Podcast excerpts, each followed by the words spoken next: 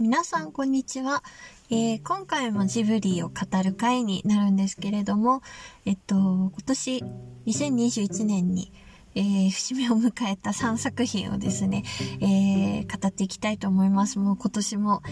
もう残り少ないんですけれども、今年のうちに、あのー、語っておかなければと 思って、えー、おりましたので、あのーえー、3作品ですね。えー、今回は、まあ、あのー、最初はですね、第1回目は、えー、30周年を迎えた1991年公開の、えー、思い出ポロポロ、高畑勲監督作品の思い出ポロポロを、えー、語りたいと思います。もう30周年ということで、あのー、ちょっと、えー、まあ、ジブリの中では、古い方に入るのかな？えー、っと、ということで、まあ、あの、ご存知ない方ももしかしたらいるかもしれないので、あのー、そんな方にはね、ぜひ、あのー、もったいない。知らないなんてもったいないっていうことで、あのまあ、少しでも興味を持っていただけたら嬉しいなと思いますので、私個人的にすごく好きで、あの高畑さんの作品の中でも、あの、特に好きな大好きな作品です。なので、えー、ぜひこの年末年始、あの、お休みがある時に、あのー、見ていただけたら はい、ちょうど30周年ですので、あの、見ていただけたらなと思います。なので、えー、よければ最後までお付き合いください。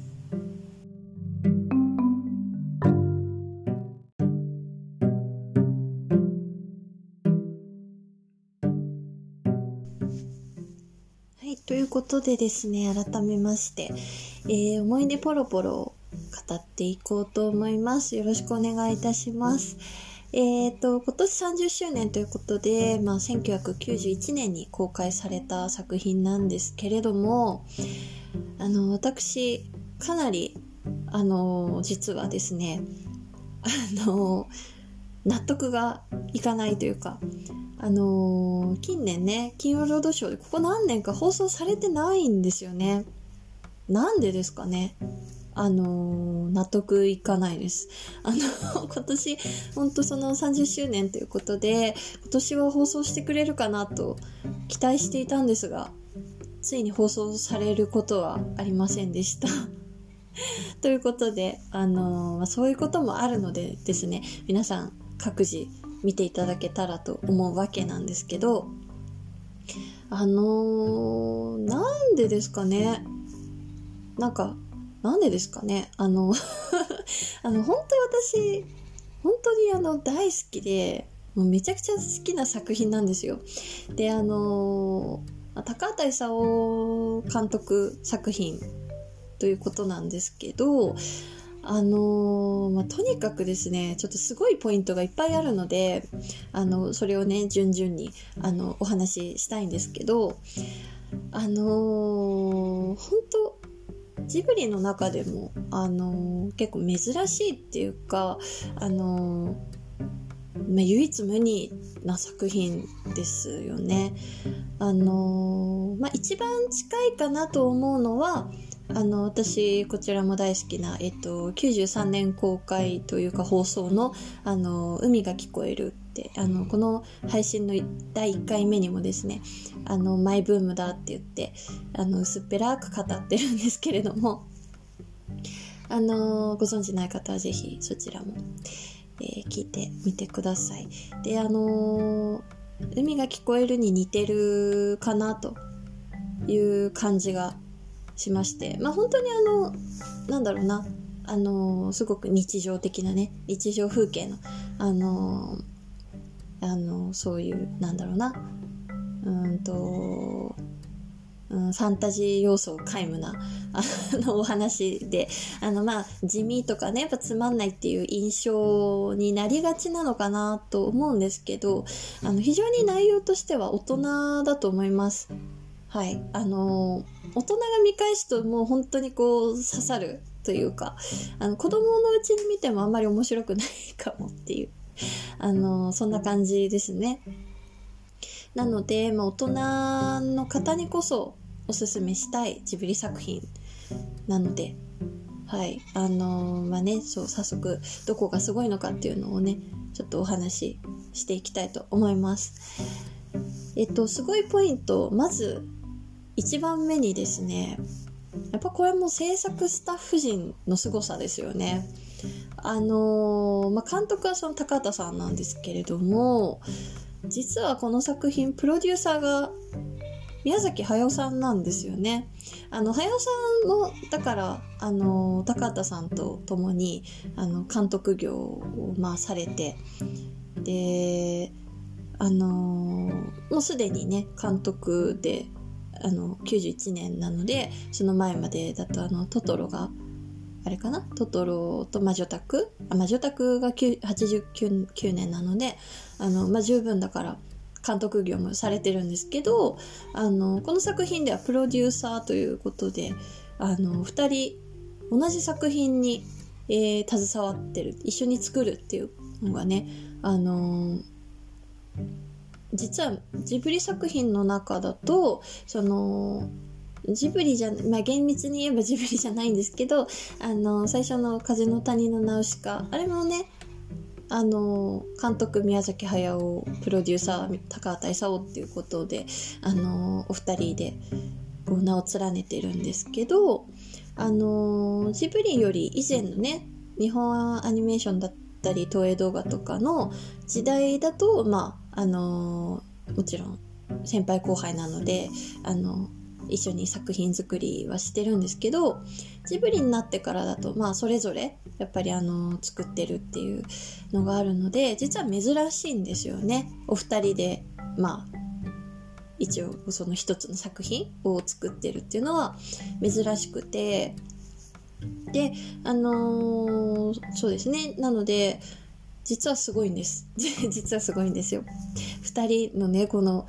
すごいすごいお二方が、あのー、携わってるってことで、まあ素晴らしいのと、あとそれだけじゃなくてですね、あの、これジブリ好きの人は、人にしか伝わらないかもしれないんですけど、あの、ダブル近藤さんっていうところがね、そう、作画監督で、あの、ダブル近藤さんなんですよ。近藤克也さんと近藤義文さん。で、あの、近藤克也さんはね、あの、海が聞こえるの挿絵、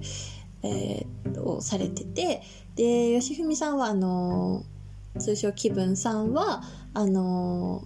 耳をすませばの監督さんでもある方なんですけど、まあ、どちらもね、素晴らしい、あの、アニメーターさんで、その二人がね、作画監督という、なんとも贅沢な なんとも贅沢なんですよ。はい。で、まあそういうすごい、あの、ジブリとしてはね、すごい、あの、制作スタッフっていうところが、あの、まず魅力なんですけれども、えっ、ー、と、それが一つ目でしょ？で、二つ目としては、えっ、ー、と、まあ、これは思い出ポロポロに限ったことではないんですけど、えっ、ー、と、あれですね、プレスコ、プレスコで、えっと、プレスコっていう方法を撮ってる作品。で、あの、プレスコっていうのは、アフレコとは、えっと、逆で、えっと、先に声を録音してからその後にあの作画をするっていうあのやり方で絵がない状態で、まあ、ドラマ CD みたいなあの感じで先に、あの声優さんたちが録音するっていう感じなんですよね。でこのプレスコはあの高畑さんは基本的にこのプレスコを好んであの使ってらっしゃってあのー、ジブリの高畑作品っていうのはプレスコが多いんですよね。なので、あの、ちょっとこう、なんだろうな、ちょっと雰囲気違うなって、あのー、よくこう聞いてみると、あのー、よりお芝居感が強いっていうか、なんていうのかな、ほんと掛け合い、自然なこう、対面での、こう、絵を見てっていうんじゃなくて、うん、あくまでこう、対面でこう、本当に、なんだろうね、本当だから舞台のお芝居みたいな雰囲気がある気がします。なんとなくね。なんかこう、なんだろう。やっぱりこう息遣いとかその間とかなんかそんな感じがすごくこうよりリアリティなあのお芝居なんじゃないかなっていう印象があの私にもあります。はい、でそのプレスコっていうのがまあ独特なものとしてありましてでえっと3つ目にすごいところとしてはもうここがねやっぱりあの一番思い出ポロポロといえばっていう部分なんですけれどもあのー、皆さん一回は多分思ってること なんですけど思い出ポロポロの絵っておばあちゃんみたいなんですよね。でもその原因はあのシワをわざと描いてるっていうあの線がねなんかほうれい線みたいな。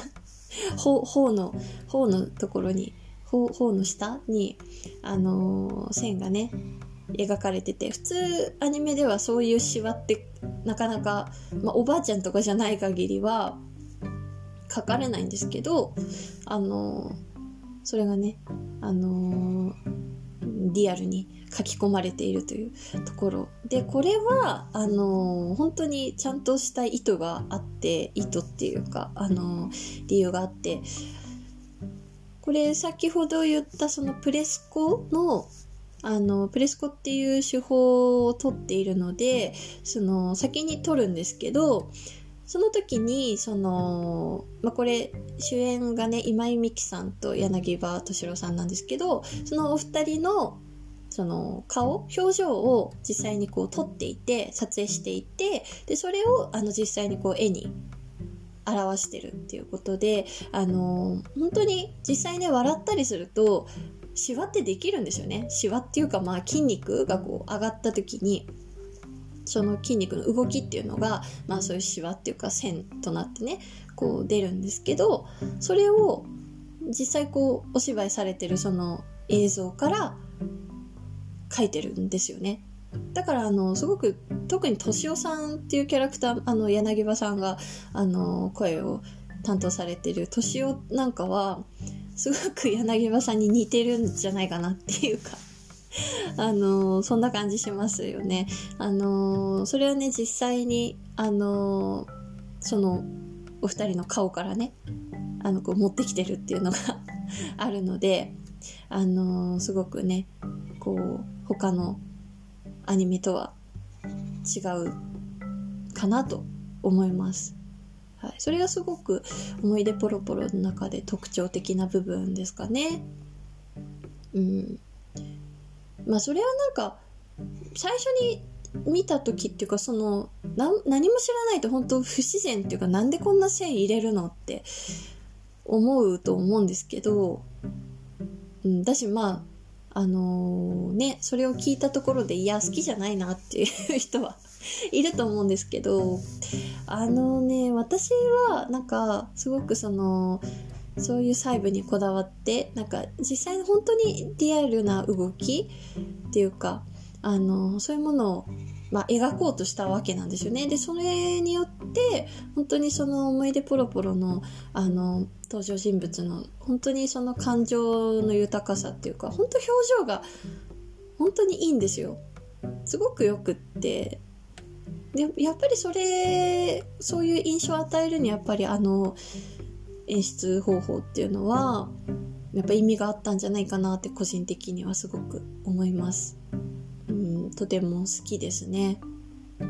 はい。なかなかね、やっぱ普通他の作品ではなかなかやらないというか、アニメーターさんがすごく大変なので 本当アニメーター泣かせだっていう話も、あの、なんか、どっかでされてたんですけど、うん、なかなかね、大変だったと思います。はい。まあ、そんな感じで、それが、えー、3つ目ですね。で、まあ、あのー、そうだな。あとは、4つ目、4つ目っていうか、うん、すごい、すごいなと私個人的に思ってるのは、あのー、これ、原作って漫画なんですけれども、あの、一番最初に言った通り、その、一番近いかなって思うのは、海が聞こえるっていう作品で、まあ、どの辺が似てると思うかっていうとやっぱその主観でナレーションが長いんですよね。その主人公の主観でこう物語が進んでいくっていうあのところでナレーションが多いのでそれってあのすごく小説的な感じなんですよね。であの「海が聞こえる」の場合は原作は小説なのであのまあそうそうだよなって思うんですけどあのこの思い出ポロポロの場合だと原作は漫画なのですごくあのなんだろうなもちろん太鼓ちゃん主人公太鼓ちゃんの、主観でいろいろこう物語は進んでいくんですけどただなんかこうあんまそういう説明説明っていうかなんだろうああいうこうあああいう感じじゃないんですよ。なんて言ったらいいのかな。あの、まあ、本当コミカルなので、あの、ああいう本当にこうドラマっぽいっていうかなんかなんだろううんなんか本当小説的なああいう感じじゃないんですよ。うんであのー、そう原作の話をするとこれ原作って原作だと10歳の太鼓ちゃんの話しかないんですよね。あの見た方はわかると思うんですけどその、まあ、海が聞こえるとの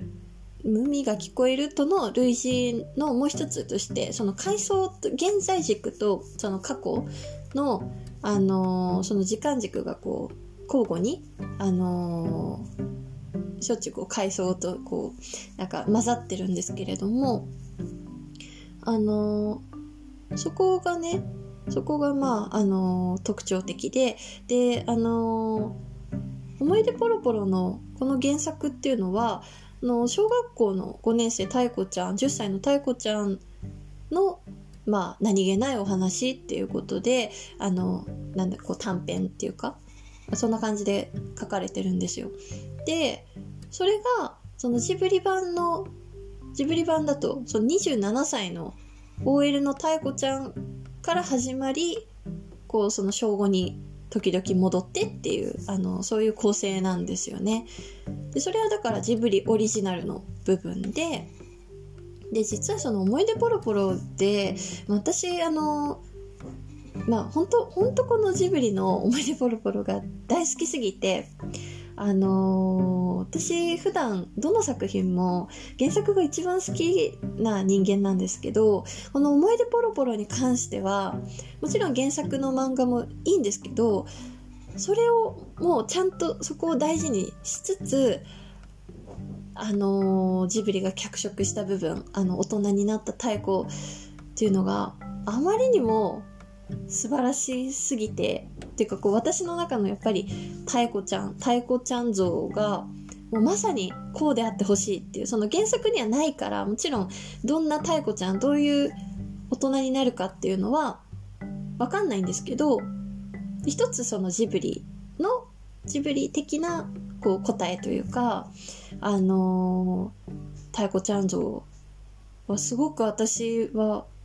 もう大好きで。私本当にこういうやっぱ賢いので基本太鼓ちゃんって。なんかあこういう大人になりそうだなっていうのが。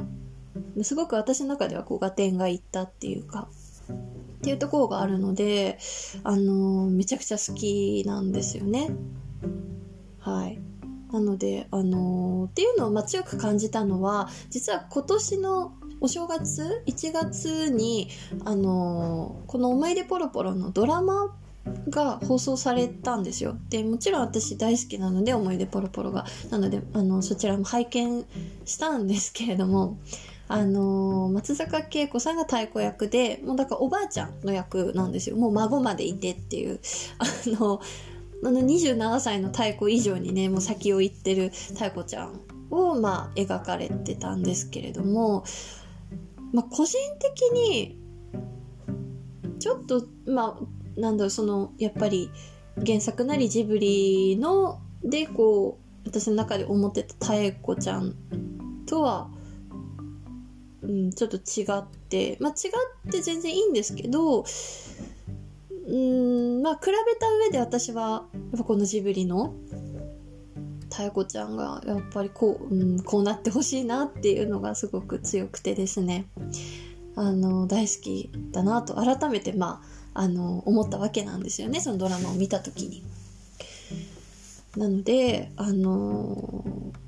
まあ、早い話がね農業の話が、まああのかなり中心に出てくるんですけど、あのこの妙子ちゃんのいろんな葛藤っていうのはもう本当に私はすごくあの個人的に理解できるというかあのまさに本当妙子ちゃんと同じようなこう状況にあのあるので実は。なのであの本当都会しか知らない人間が田舎にこう来た時にそのなんだろうな知らないからこそこう理想的なことを言えたりとか田舎っていいよねとかって言うんだけど実際田舎のそこで地元そのそこにで生まれ育った人って全然違うわけですよね。いいも悪いもそれが当たり前で生きてて、うん、だからなんか本当に部外者第三者のなんかこう勝手なねなんかうん。うん、なんか勝手な、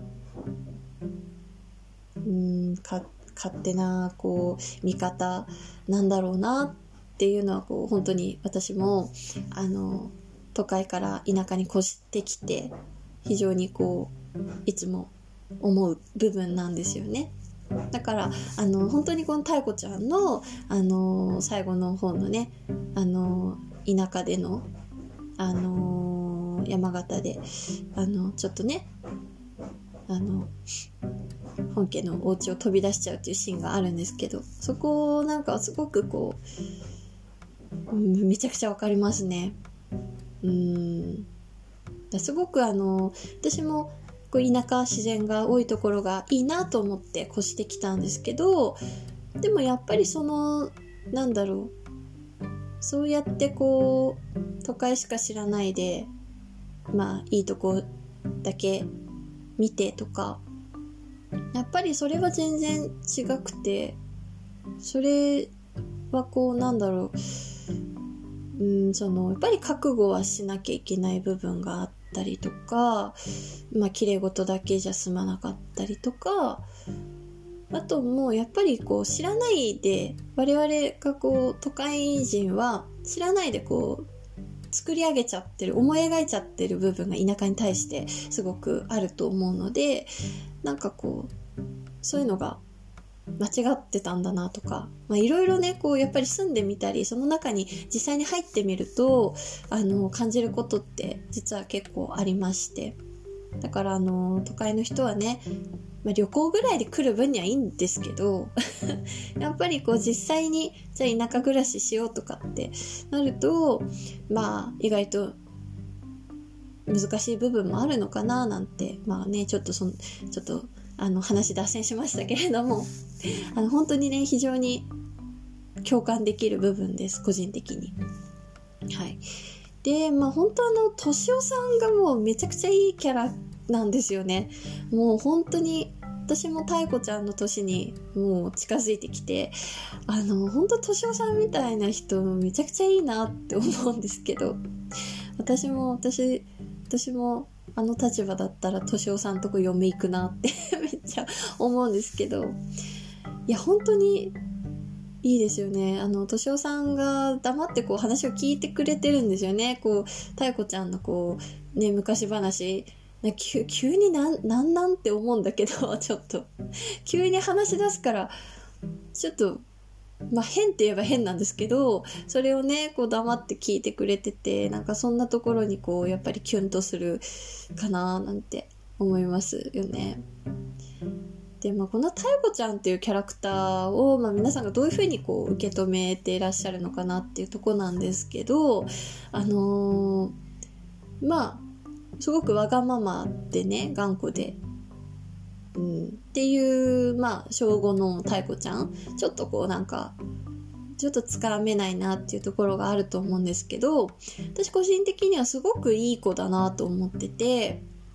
あの一番妙子ちゃんの,、まあその小5のエピソードで一番私自身が好きなのが、まあ、分数のとこですね。あの、分数の割り算か。分数の割り算の、あの、お話があるんですけど、原作にもあるんですけど、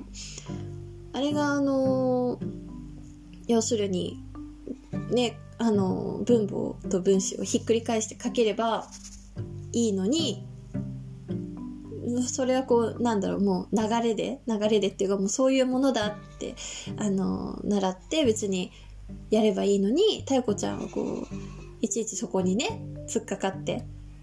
分数、分数を分数で割るってどういうことって。どういうこと？って言ってリンゴをね、切ってみて、みたいな。っ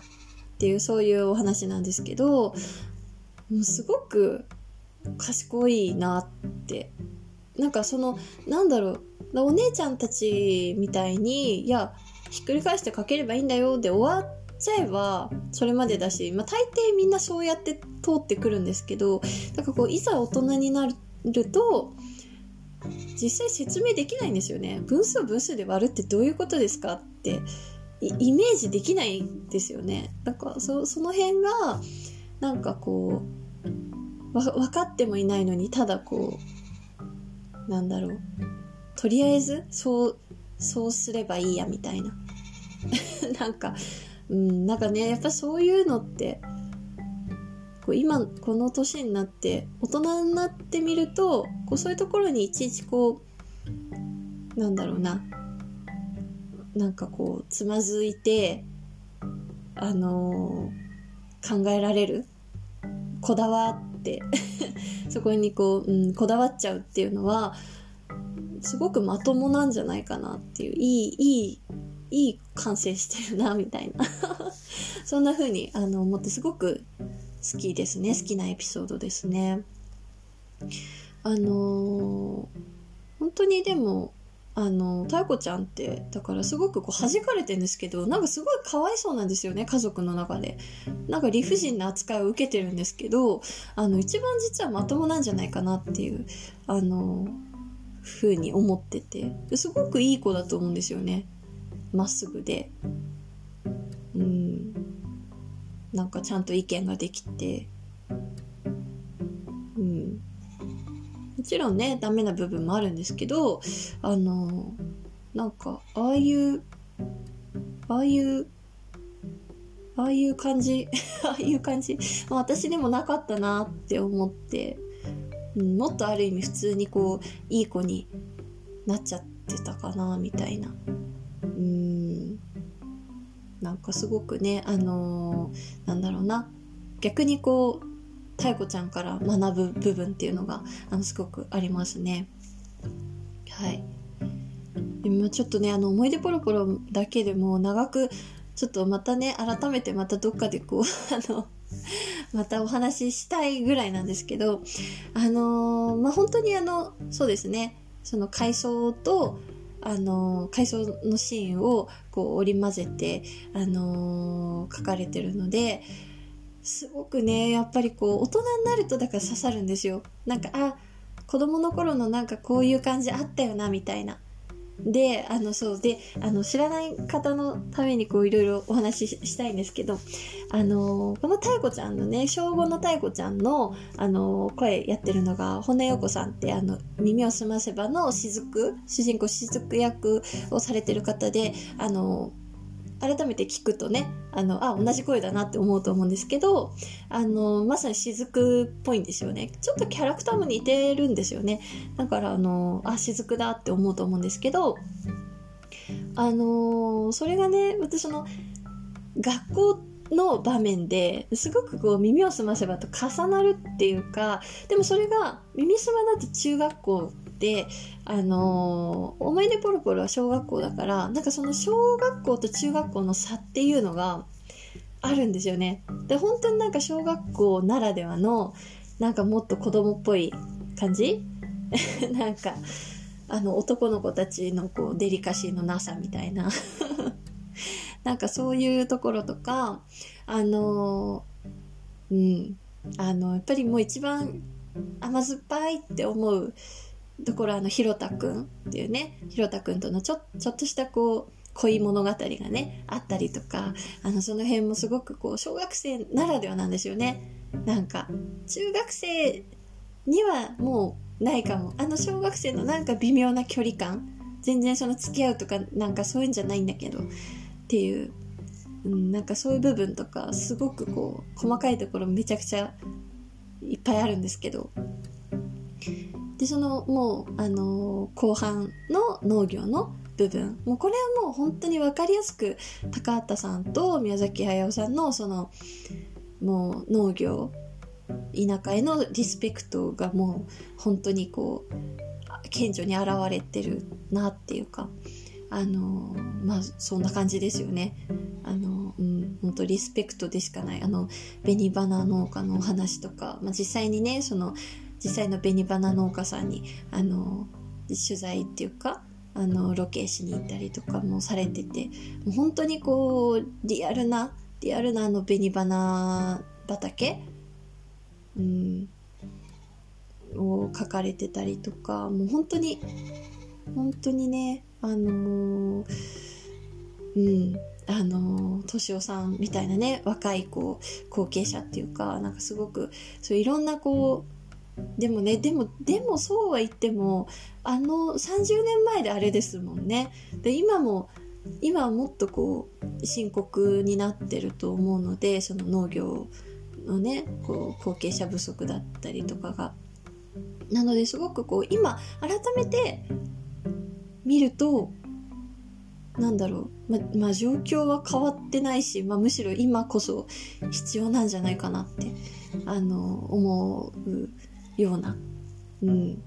あの、やっぱ太鼓ちゃんみたいな結構ね、農業に興味ある都会の女の子っていうのは結構いると思うので、なんかやっぱそういう人にこそ見てほしいなっていうか、